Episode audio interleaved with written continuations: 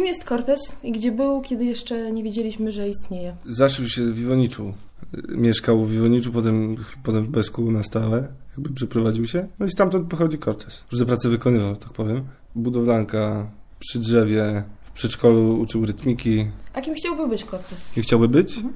Na pewno Cortez chciałby robić muzykę, więc zaczyna się spełniać marzenie Corteza. Bo to wyszło tak, że pojawiłeś się na liście programu trzeciego, tak trochę jak Filip z Konopi wyskoczyłeś. Czy to działo się na takiej zasadzie, że ty planowałeś sobie jakiś czas wcześniej, że Nie, z właśnie. tego momentu zaczniesz przygodę z muzyką, czy po prostu to zbieg Nie, okoliczności. z- z- ci powiedzieć, zbieg okoliczności, przypadek w ogóle. Nigdy nie planowałem nagrywać płyty, robić tego na jakąś większą skalę. Gdzieś pisałem sobie piosenki, grałem koncert dla ścian i, i mebli i tak kończyły się moje koncerty. Słuchaczami byli też moi znajomi jakoś, i, ale w planach nigdy nie miałem żadnej, w ogóle nie- zajmowania się profesjonalnie muzyką produkcją i tak dalej. Może opowiem Ci, jak to się wszystko działo. To wyglądało tak, że dwa lata temu, albo rok temu, w grudniu, 2013 chyba, grudzień, były castingi do Mass Media Music, o czym kiedyś coś mi wspomniała moja starsza siostra, ale mówię, nie, no co ty, przestań, żadne takie jakieś tam e,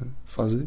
I zrobili mi takiego gaga, że wzięli mnie dzień wcześniej przed Mass Media Music, przed precastingami, o czym ja nie wiedziałem w ogóle. Wzięli mnie do Rzeszowa, tam gdzieś do znajomych. Tam żeśmy, wiesz, posiedzieli, napiliśmy się piwa, pogadaliśmy poszliśmy spać. Rano, wiesz, okazuje się, że siostra ma gitarę w bagażniku i mówi, jedziemy na precastingi do Media Music, bo cię zgłosiłam. Wiesz, ja wkurzony trochę, byłem bardzo wkurzony.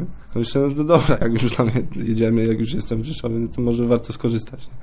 Bo gdzieś tam ewentualnie możemy to zrobić poza porozumieniem. Więc podjechaliśmy tam, y, były precastingi w szkole muzycznej Chopina, blisko Filharmonii. Pojechaliśmy, złożyłem tam te kwity, dostałem numer, zrobili mi zdjęcie i tak siedziałem na tym korytarzu, taki, wiesz, niepasujący do, trochę w kwestii ubioru i tak dalej, i tak dalej. Taki zmęczony w ogóle, nie do życia. Siedzę w tej poczekalni tam, wiesz, i tam co chwilę ktoś wchodzi, wychodzi.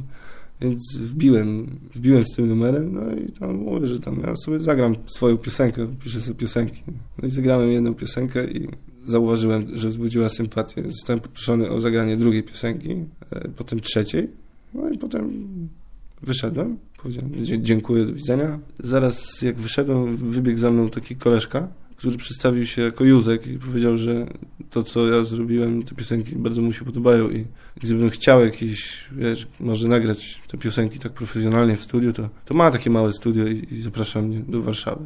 Mówię, spoko, nie? Powiedział, że będzie się kontaktował. Potem trafiłem y, na casting główny do Warszawy na, na Media Music. Tam dostałem dwa razy tak, dwa razy nie, a że to była edycja, w której nie było dogrywek, więc to było równoznaczne z dyskwalifikacją, więc uciekłem. Znowu wypadł za mną ten sam koleżka i dał mi maila i powiedział, żebym mu wysłał na maila swoje wszystkie numery nagrane, jakieś demówki.